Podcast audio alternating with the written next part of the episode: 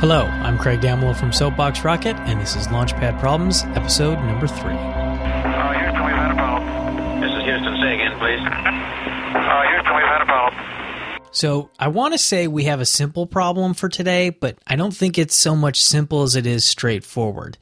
This is the Sahara Ice Block Challenge.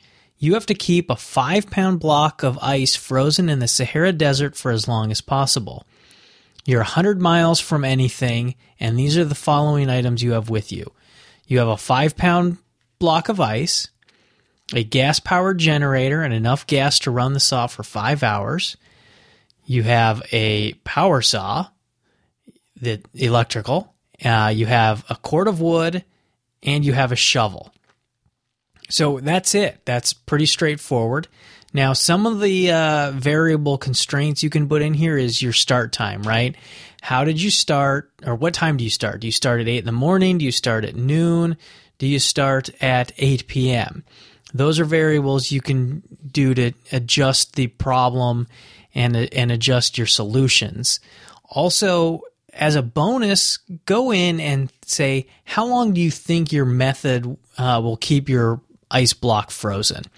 So it becomes more than just a discussion of how do you solve the problem, but it becomes a discussion of how efficient is your problem.